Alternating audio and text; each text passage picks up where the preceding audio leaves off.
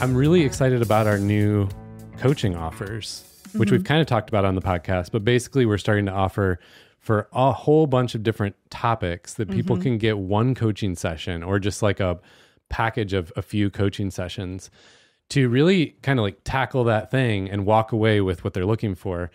I, I think a lot of people are just feeling overwhelmed and burnout on commitments and memberships and all this stuff. And so we're seeing a need for people to be able to get those bite size. Right. But it got me. This isn't like a new realization, but painfully, I've been realizing since starting a business that like I'm a very holistic person. Mm-hmm. And not in the way that word is typically used. Like I'm not So not necessarily positively. I'm not that into like what I mean is I tend to approach things of in in terms of I want to get to the root cause. I want to solve the whole thing, not a piece of it. I don't like surface level hacks. They drive me crazy. Right. I don't like diets. I don't like short term like let's go do paleo 30 day whole whole uh 30 Right. Because then you're like, what after the 30? because after that, Right. I'm back to square one again. I'm not Right. Judging people who do. I know I have close friends who who really benefit from those kind of pops of energy. Yep. I just I don't like those kind of approaches. I just in in my life want to do the holistic. Holistically, how can I like stay in shape or lose weight? I think it's the engineer mindset. I've Yeah. realized as I meet other people who come from the engineering background, it's like you're kind of it's ingrained in you to like no, get to the root, get to the bottom of it. Like what is actually causing all the problems and solve that so the whole thing is solved sustainably. Yep. Problem is, this doesn't work in the real world. it's Tell great if you design. Mm-hmm. bridges. I hope you approach it that way. But for all of us, it just, Well, what part do you not feel like doesn't work in the well, for me, wow. coaching is like if I'm going to do coaching, I'm all in. I'm doing like two years of coaching, Mm-hmm. the most in depth, all encompassing way. So Mm-hmm. I can truly solve the root cause problem and it's forever changed. right?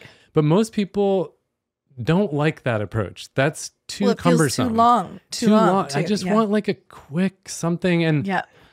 um and uh, okay, there's plenty of things I'm like that too. I mean, I love a good unhealthy snack, but it's just you know what. I mean? So anyway, point is um we're making this shift partly because it takes me forever to, you know, get over my stubbornness of like, hey, You're like, no. one coaching session's not Yeah. going to solve your life, but it can Right. solve a lot, especially with us. Like we're very good at what we do, and so we can get you a result really quick. Mm-hmm. It's not going to solve the root cause most of the time because that's habit formation. That's that's rewiring mindsets and habits and long-standing Mm-hmm. narratives, and that's why like coaching long term really works. Um, but there's a lot to gain from like a Mm-hmm. short pop. Yeah, like how many times have someone come to me before and said, I just need one session to figure out what I'm doing wrong with an interviewing process. And I've been able to be like, there it is. I've unlocked the, and they come back and say, I landed. Yeah. Because that, that was actually the problem. Yeah. So there are topics like that. Or I am the kind of person who c- continually avoids having difficult conversations. Those are okay. So let's first talk a little bit about why. Yeah. And then second, let me give you a framework to Yep. start practicing. Those are perfect examples of you don't necessarily have to meet 20,000 times. You just have to but but you do have to walk away and start trying to have those difficult conversations. Yeah, yeah. or getting like feedback. I want somebody to like, I want to bounce this thought or this idea or this Mm-hmm. Yeah. plan off somebody and get their feedback in a place where I know I, I, I trust their opinion or their feedback. Or even to your point about a framework, there's still that you can learn a lot of things online. You can go get a framework online, but then actually implementing it is where people get stuck. And It so it's, it's helpful to talk it through with someone, figure out Mm-hmm. where to start, figure out where your hang up is. Or sometimes my favorite is a lot of people just love the space on your calendar forces you Yep. to learn the framework Yep. versus like me, I think I have 89 tabs open in my Safari browser on my phone because it's like stuff that I was like, ooh, that's a good article. And I open it and never even read it. Oh, I didn't know that about you. really? Yes. Oh, constant. It's time for a coaching shout out. Mm. Can we do this one with an accent, please? Shout out to Dana today. And Dana was coaching somebody who was trying to get a new job, trying to um, get a raise, kind of increase their income out of it. This is basically she got him it was a win. She got, she helped him land a new job that paid twice as much as before. And Dana is awesome at this. I I actually think about this all the time. Maybe because I'm the business owner. I'm like, we need to market this. Like this is actually what sells. Instead, we market all the fluffy stuff. Like find more fulfillment. Right. Right. No, we just need to market like we will Pay help you double right. your salary. Done. People are buying it. But Dana really is so She good will at help that. you have the confidence and the words Yeah. And the approach to get that. Yeah, it she's so sounds made up. It's like, Yeah. no, that doesn't happen. Like Yeah. Dana Mhm. makes it happen. Yeah, she does. Um, so shout out to Dana and to that person because Yeah. I think um, a big stuck point for this person was that they uh, they actually needed a, an entirely different job, Mm-hmm. but that can be a hurdle to know how to get there. Yep. All right. We love to have personality conversations, and sometimes it's a gripe, sometimes it's myth. This one's a little bit about a myth. All right. So in the Myers Briggs, you and I are both. This is. I'm really going to throw you under the bus Okay. here. Are you ready for it? I'm in. Okay. So we're both P's on Myers Briggs, which stands for the perceiver, Mm-hmm. which in general, if you were to describe a perceiver, they're a little bit more, I always say they like to use pencil for their calendar versus a pen. So everything's like got options. So like, no, no, no, I can erase that and change it at any moment. Mm-hmm. Yeah. They like the calendar. That's see, they like the calendar, but they really like to like uh, have options. They're a little bit more not, not as stuck to their ways and routines. Right. And Versus like the that. other letter there, the J likes things nailed down and Yeah. defined. That's right. Like Yeah. decisions made and we like more options, right? But I think the the the funny thing about you and I that is so different and also this is why you should never typecast anyone Yeah. is But I'm, going to do it to you I'm now, gonna- Steve. I'm actually here for it. This is I love is- this stuff. And you're working on it constantly and you're doing so good. Don't just throw me under. is that you don't you struggle thinking through time the actual timeline of a day. oh, The timeline of a day. I'm terrible at it. But I'm a P and I'm constantly thinking about the timeline. So I think that's just hysterical that we're both P's. Yeah. And like we had this experience the other day where we were meeting together and you knew I had to be somewhere else across town. And I was like, you were so impressed that I was like not only on it, talked about it verbally a few times throughout that day, but I was like early. You're Yeah. like, I would have stayed longer. Yeah, You would you have were- pushed it to the limit. you were like getting ready to leave like two hours in advance. I'm like, where are you going? And it was the classic. And then we did kind of joke about it because I don't remember the time. Let's say your meeting started at two o'clock. Yeah. I was like, my gosh. it's 12. You've got two hours. Like, right. I was like, no, I you have can leave at drive somewhere. I- 159. right. That's actually how my brain uh, on its own Yeah. works is like, Right. Well, it's at two o'clock. So I'll leave at 159. Right. Obviously, I know that's You not right, but do that's that. how my brain works. Yes. Yeah. Right. So we're both P's, but I think a lot about time. You do not. I Yeah. just wanted to throw that out there. But I will tell the world your little hack that you're working on as your you've really worked on this with your specifically with your admin Mm-hmm. that she is helping you by putting timelines in there for you. Oh, yeah. So it's like leave now to Right. get there on she time. puts on your calendar drive times or Yeah. prep times and things like that. The things that your brain is not naturally thinking through. Oh, now you have me wanting to go on so many J versus P things. Yeah. Ah. Well, you can't because this was only about me throwing you under the bus. Yeah. And so I did it. But I'm super proud of how much progress you've made. But I just think it's hysterical. the bottom line is that we're both P's and I think about timeline and you don't. There you go. That's it. We're chatting today with Jeff Apfel, and he is based in Southern California. He's originally from Chicago, so we were fist bumping virtually about Midwest life. Mm-hmm. Um, but he's the founder now of Office Intelligence. But as most of our guests, he had a windy, non-linear career path. Yes. Or why would we be talking to him? yeah.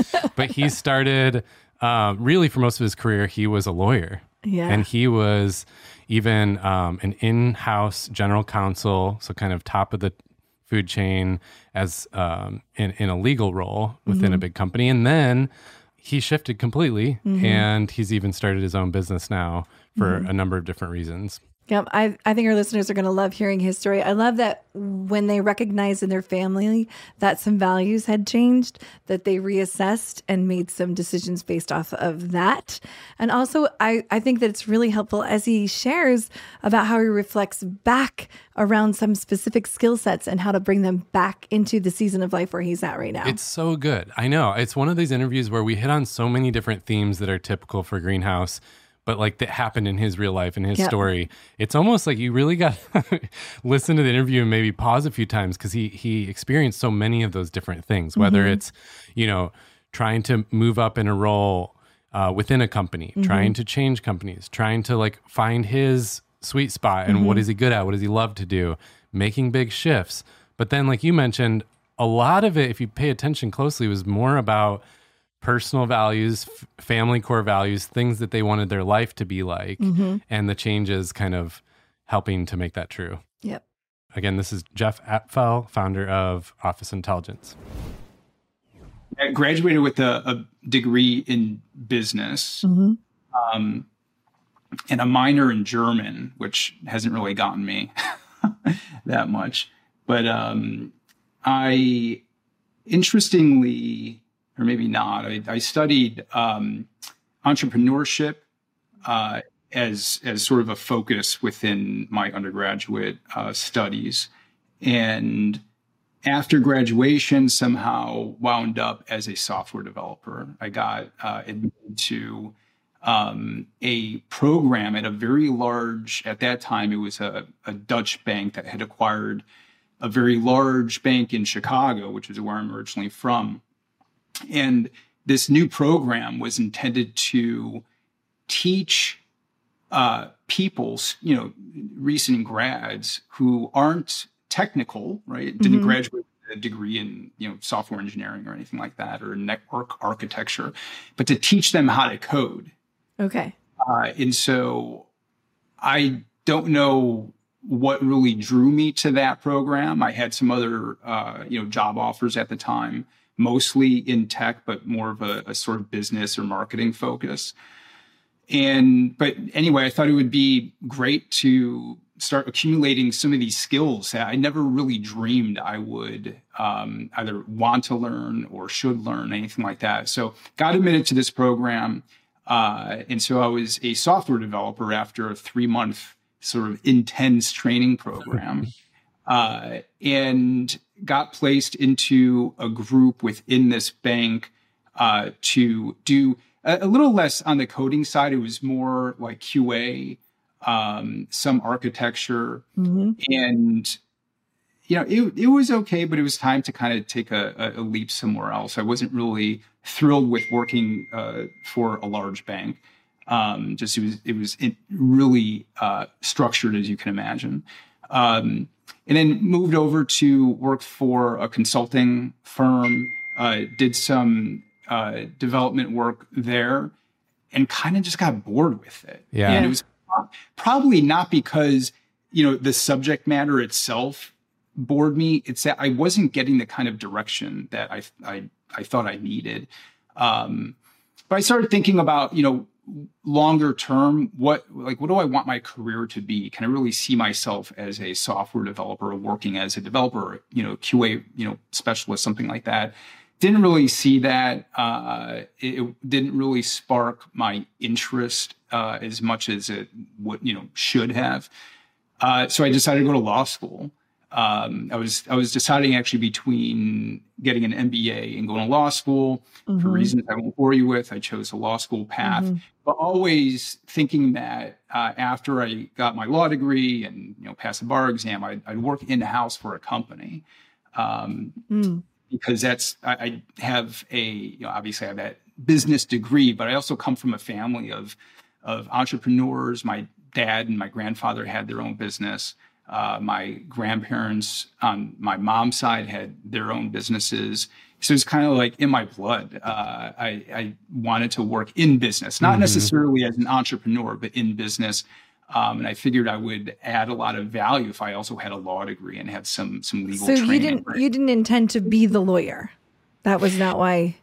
Well, so yeah, so as as you work when you're an in-house attorney, so you're a licensed attorney, you have one client and that's the company you work for. Okay.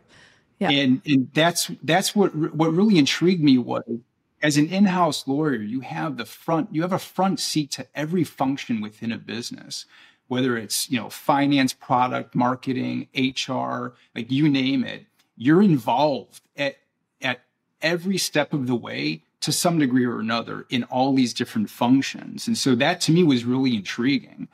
Um, and so, yeah, anyway, so I went to law school, mm-hmm. graduated, uh, and then was fortunate enough to know somebody. Uh, this is back in the early 2000s. I'm dating myself a long time ago.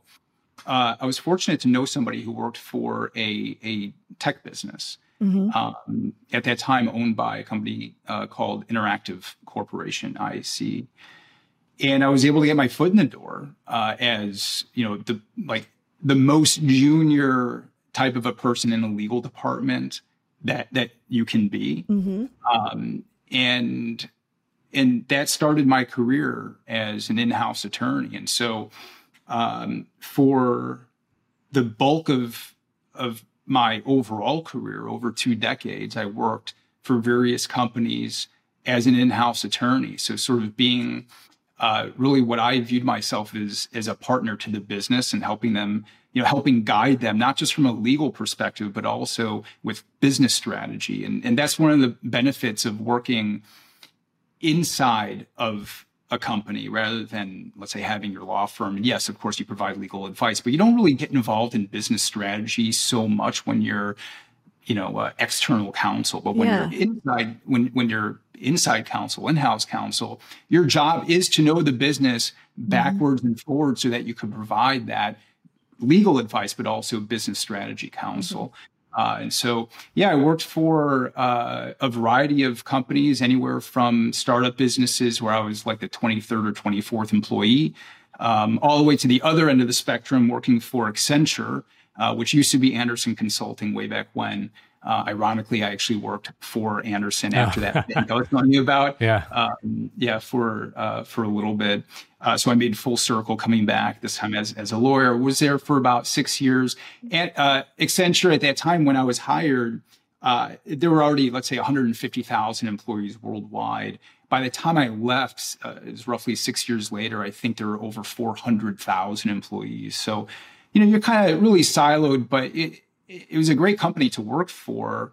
I'm sure it still is because they really encourage you as an employee to kind of roam roam around in terms of your career path within the firm. There's mm-hmm. so much that you could do, uh, and so you can actually be entrepreneurial inside a large organization like that if they if they encourage that type of uh, movement and you know not just being siloed. Yeah, uh, like, yeah. I I do find that's um, why a lot of people who have the windy career path um, ended up in somewhere totally different. And I have a similar thing because they were in a big company where you, it was normal to move around and try different things. Yeah. Whereas maybe uh, like my grandparents, for example, would be really confused how I got from A to Q. And it's like, well, because within one company, like a, a lot of different opportunities came up that I wasn't planning for.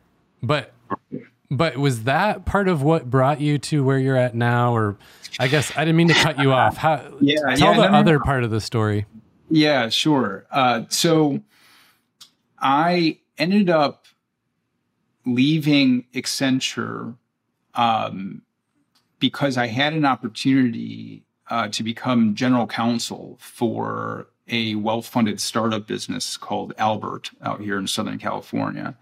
Uh, and it was my first opportunity to to be a GC, and so general counsel, you're just you're the lead attorney for an organization, and yeah, I couldn't really pass up that that opportunity. So started um, over there at Albert. They had just closed their Series A raise, um, and so I was there for um, their Series B and Series C raise. So the Series B was uh, about $50 million, led by Capital G, which is Google's uh, venture firm.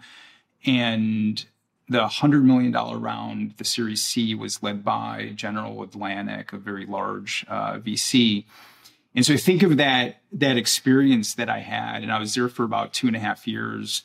Um, you know, prior to that, I was focusing predominantly on transactional matters. So, you know, every contract you can imagine, every type of contract you can imagine, you know, employment, work, um, uh, you know, at, at, any area you can imagine within a corporate function, I, I had, you know, some kind of um, exposure to, uh, some more more than others. But as a general counsel for, especially a, a well-funded startup tech business, now all of a sudden I'm leading hmm. the, that that function. I'm not just a part of it; I'm leading it. Uh, and so I had never really been involved in uh, capital raises before. I mean, maybe tangentially, but not directly, not helping to lead those raises. So, th- but this is this is what I wanted. This was sort of the pinnacle of of my career path, right? Uh, as an in-house lawyer, this is what you want. You want to become general counsel at some point in your mm-hmm. life. Um, so, very fortunate to have had that opportunity. Um, but it did come to uh, it, it got to a point where you know, my my wife also works full time in a, a, fairly, you know, stressful uh, position. She leads a team. She works in the uh, institutional asset management space, mm. and it hmm. just got to a point where, you know, with three kids, you know, after after kind of uh, outsourcing childcare, for lack yeah. of a better term, for for so many years, and seeing you know our kids get older. My daughters uh, were were taking her to college next next week. Uh, you know, it got to the point where one of us really had to kind of pull back from the full time thing, uh, and you know, for reasons I won't bore you with, we decided that it was best for me to to pull back from full time work. Uh, this was already a couple years ago. And so, uh, yeah, all of a sudden I'm, I'm a stay at home dad and loving it and helping, you know, provide that uh, parental guidance on a day to day basis, uh, most of the day, right? Um, to, to our kids. And um, yet I, I always felt this sort of burning desire to start a business. Mm. I've been involved with some startup businesses in the past um, as a partner uh, this time, I figured, hey, I do have some some additional hours uh, during the day, um, depending on the day. Yeah. Uh, on my hands, like, wh- why don't I, you know, pursue this, uh, pursue a, a, an opportunity uh, to start my own business? And I was thinking, all right, well, one thing that I know is missing from uh, from a a lot of sort of the the the educational path is practical skills and and the proper mindset for a successful career. And as as an attorney, you know, obviously I've been through law school. Uh, it didn't take me long to figure out that you really don't learn that much in law school. And yes, that's after three years and over $100,000 of law school loans. Uh, and in particular, you take one full year of contracts in law school and it has nothing to do with the practical real world. Like you don't learn practical skills, how to read mm-hmm. contracts, understand them, draft them, negotiate them, translate them for the business folks. Uh, and so I thought, you know what? Why don't I develop a couple courses that are geared towards law school graduates so they can be better prepared for their real world once they start working either at a mm. law firm or and it doesn't matter what you do almost every single uh, practice area in law is touching contracts whether you're a trial attorney or a transactional attorney like me everything has to do with a contract in some sense or another. So that was the idea originally but then i started thinking well it's kind of a small uh, audience, relatively speaking, right? Like maybe every year there are about 30,000 or so people graduating from law school. It sounds like a lot, but for, you know, generating, generating or creating a business that's like a, a one to many model where you're creating courses that are, that it's not like one on one coaching, for example. It's just a one to many, uh, model.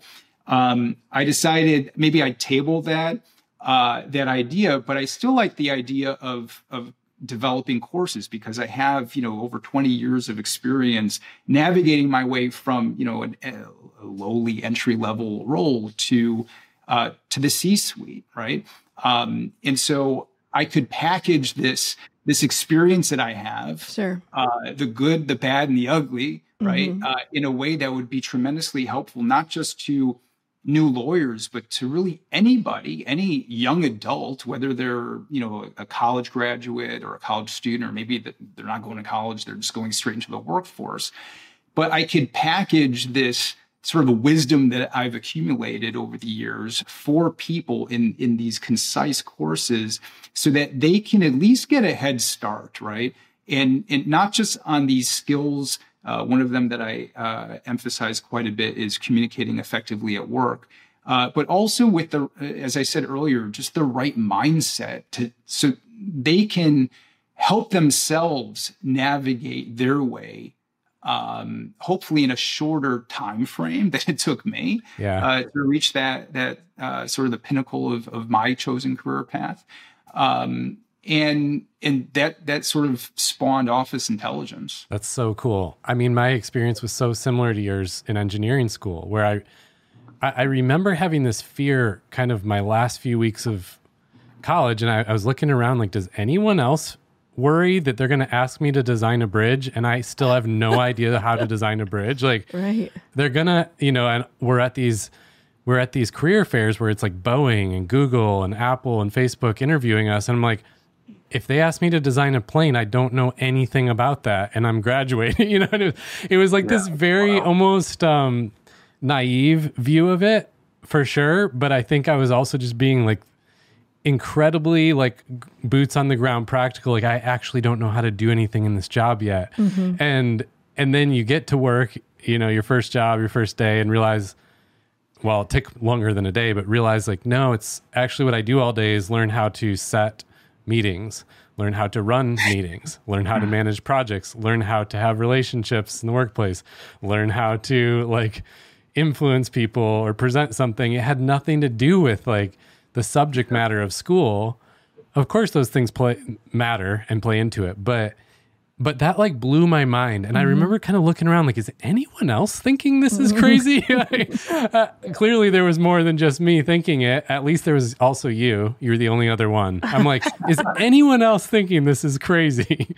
Um, yeah. it is kind yeah. of a like almost a scary thought but but yeah no one talks about it. So it's a bit of this like just hush hush just kind of like and it, that amazes me. That amazes like, me. Like college, generally speaking, I know that there are exceptions. Obviously, there, yeah. there, there's an exception to every rule, but as a general rule, college still doesn't teach these fundamental. You can call them soft skills, whatever it is. I mean, I think it, it, it, there are more than just soft skills that are that are core to being successful in in an organization. But they still don't emphasize it. Everything is still theoretical to a large degree. You have this sort of like amorphous, um, you know, blob of a major, right? And you're taking these classes.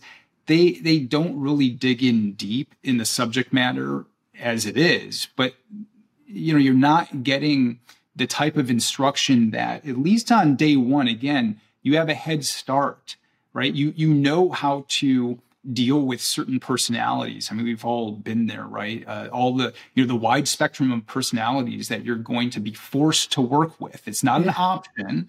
This is you know your company. I, I say this uh, uh, oftentimes. Your company is now your family, right? For as long as you're there, you can pick and choose your friends, but not your family. Just like you, generally speaking, can't choose who you work with and, and who you work for.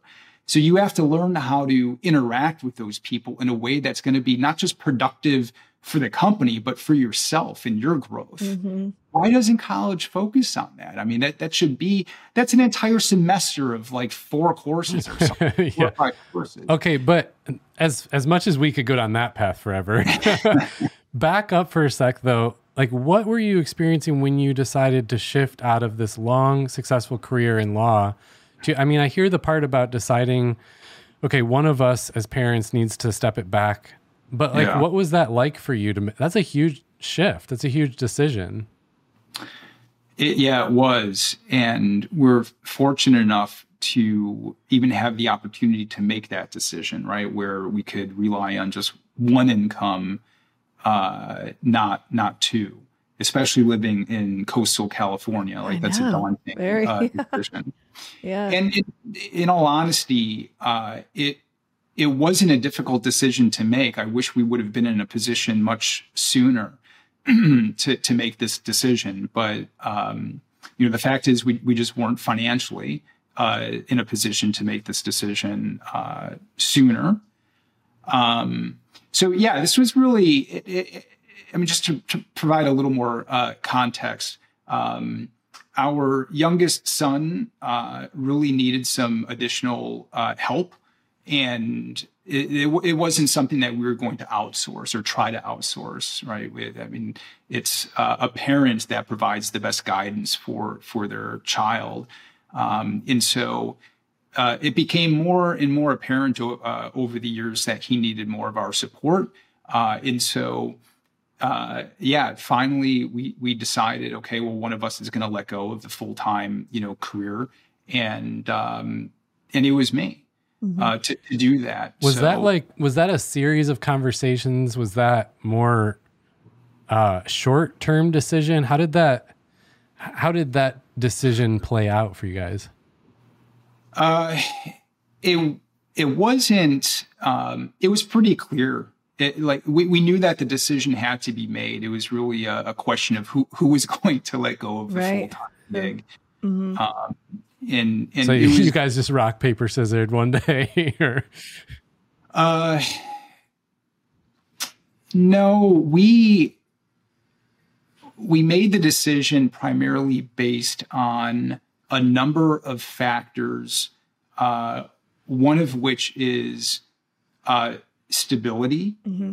um, like who has the more stable job now we all know there is really no such thing as stability, right? right. Uh, and there there are very few, if any, companies that are really loyal to their employees such that they'll never let them go. I mean, that, does, that doesn't happen, uh, right? So, um, however, uh, all things considered, uh, we did feel that my wife's uh, job was more stable. She was uh, you know, she's been at the same firm for uh, a very long time, I mean, 15, 17 years, something like that.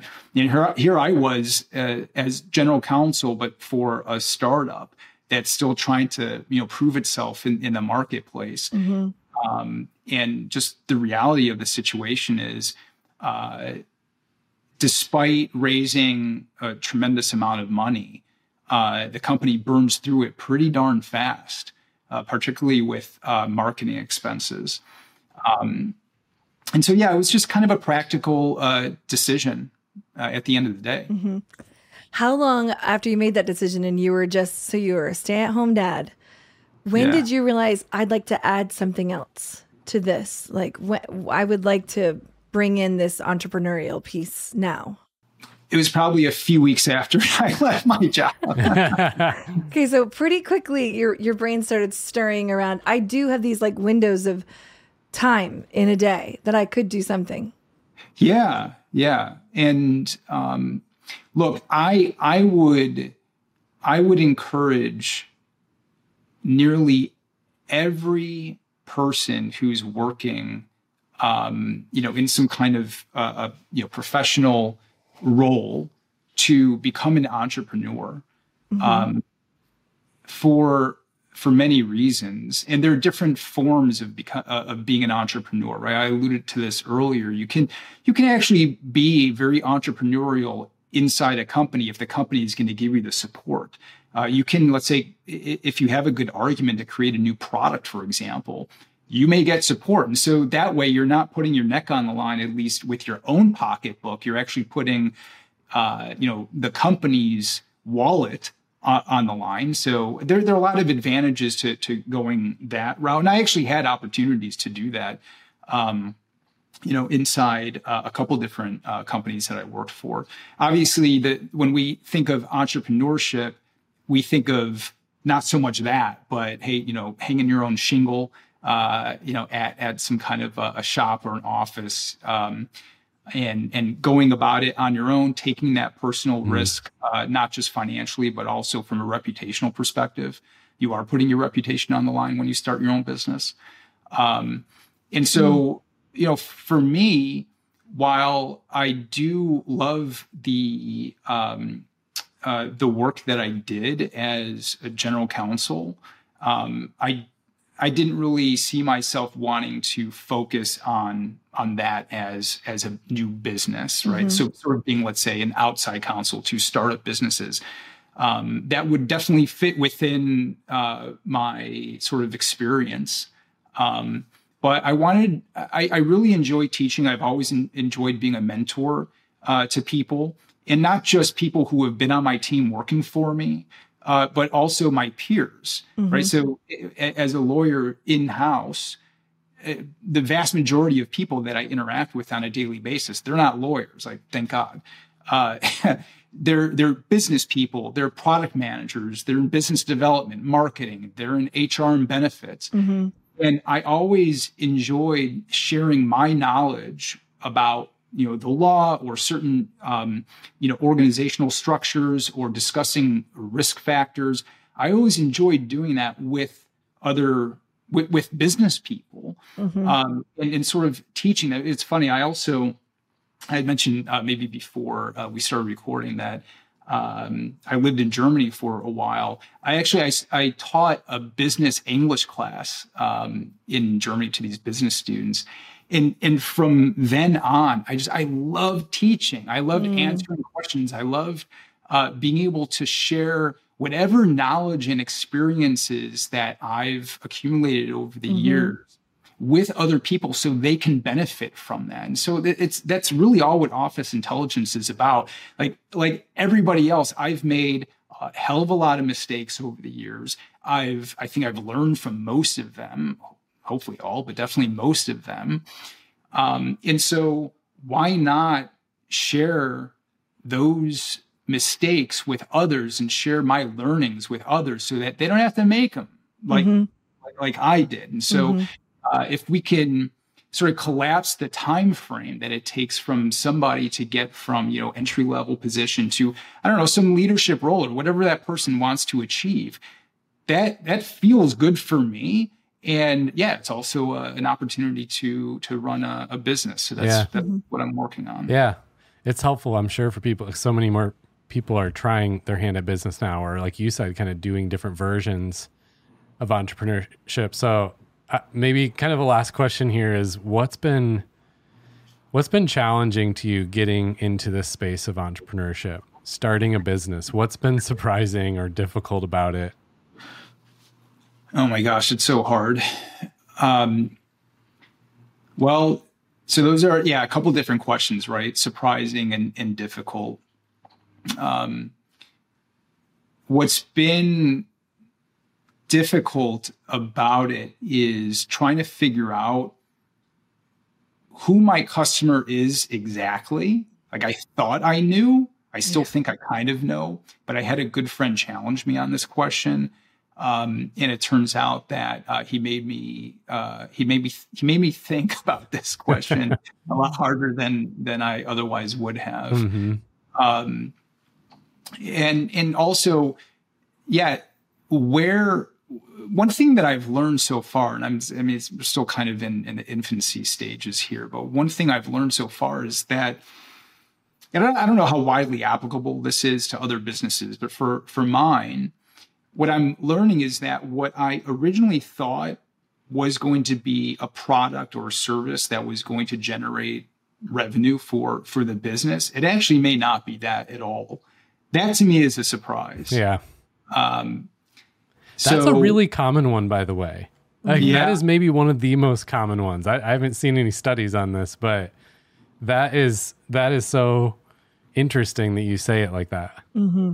Yeah, yeah. So, you know, we packaged these sort of these two inaugural courses. One is communicating effectively at work, and the other is how to build a successful career. And they're they're these well-produced courses. Um, they're you know we weave in uh, animation, illustrations, motion graphics, and, and combine that with live action. Um, so there you know there's a lot that goes on in not just production but post production and so i have these like shiny new courses that i'm working on marketing and promoting hopefully selling access to Uh, but in parallel, I've started developing uh, these sort of short take videos, uh, you know, anywhere from let's say 10 to 15 minutes that, that are topical. Uh, one, for example, is uh, discusses offer letters, right? So it's a contract. Most people don't think of, of an offer letter as a contract, uh, but it is. Um, and when somebody gets an offer letter from a prospective employer, what do they do? They they look at it to make sure that the salary is there, right? It's written correctly. Uh, their title is correct. Maybe it'll say who they're reporting to.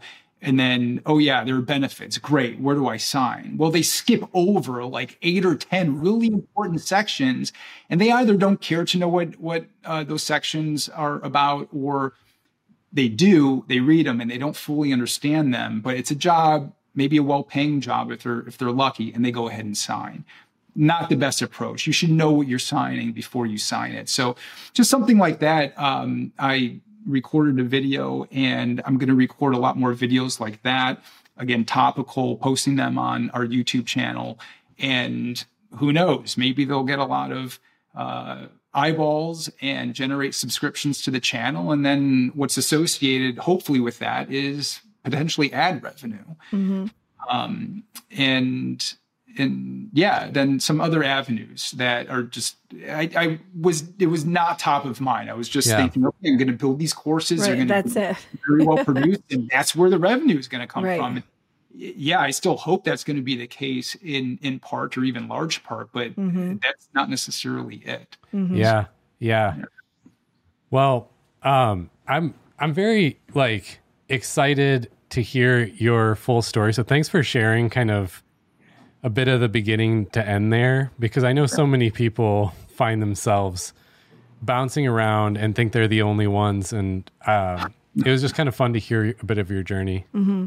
One thing yeah. that stands out to me before um, you close is that you assessed some of your favorite skill sets throughout your career journey and brought them into where you were now they were you were using them but they weren't the main source of your day. They weren't the main part of your day.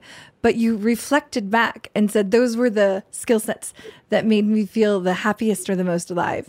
And you brought them into where you are now. And i think that's an important thing for our listeners to hear too that it's important to reflect back on those and remember that our journey is also about many many many different skill sets and which ones we pull out when and where are also interesting and part of the journey.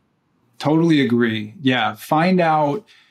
Obviously, you, you figure out what you're good at. Everybody is good at something. And then also, if you can, if you can blend that with something that you enjoy, then that's it. And you don't have to, you know, try your hand at starting your own business. You can find a role that you're going to, a role at a, at a company. It could be a small organization, it could be a medium or a large organization, but you can absolutely find that role where you're going to thrive in it because you're good at what you do and you actually enjoy it. Mm-hmm. And I, I, think, generally speaking, only good things are going to happen as right. a result. Mm-hmm. I was going to ask where people can find you. Well, so for the business, they can go to officeintelligence.com. Mm-hmm. Uh, they can see our course offerings there. They can uh, watch some uh, sample videos as well. Uh, and then, yeah, directly, they can email me at uh, Jeff, J E F F, at officeintelligence.com.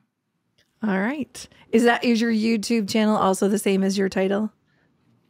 Uh, yeah, they just have to search for Office Intelligence on YouTube, and we're just building it out right now, so it's far from optimized. Got it. Got it. they should be able to, they should so be able leave lots it. of comments. Yeah. no, no, no, no, no, Give me some time. Give me give me a few months. That's awesome. Well, thank you so much. Fun talking thank with you, you, Jeff. Yeah. Thank you so much for the time. Appreciate it. You bet.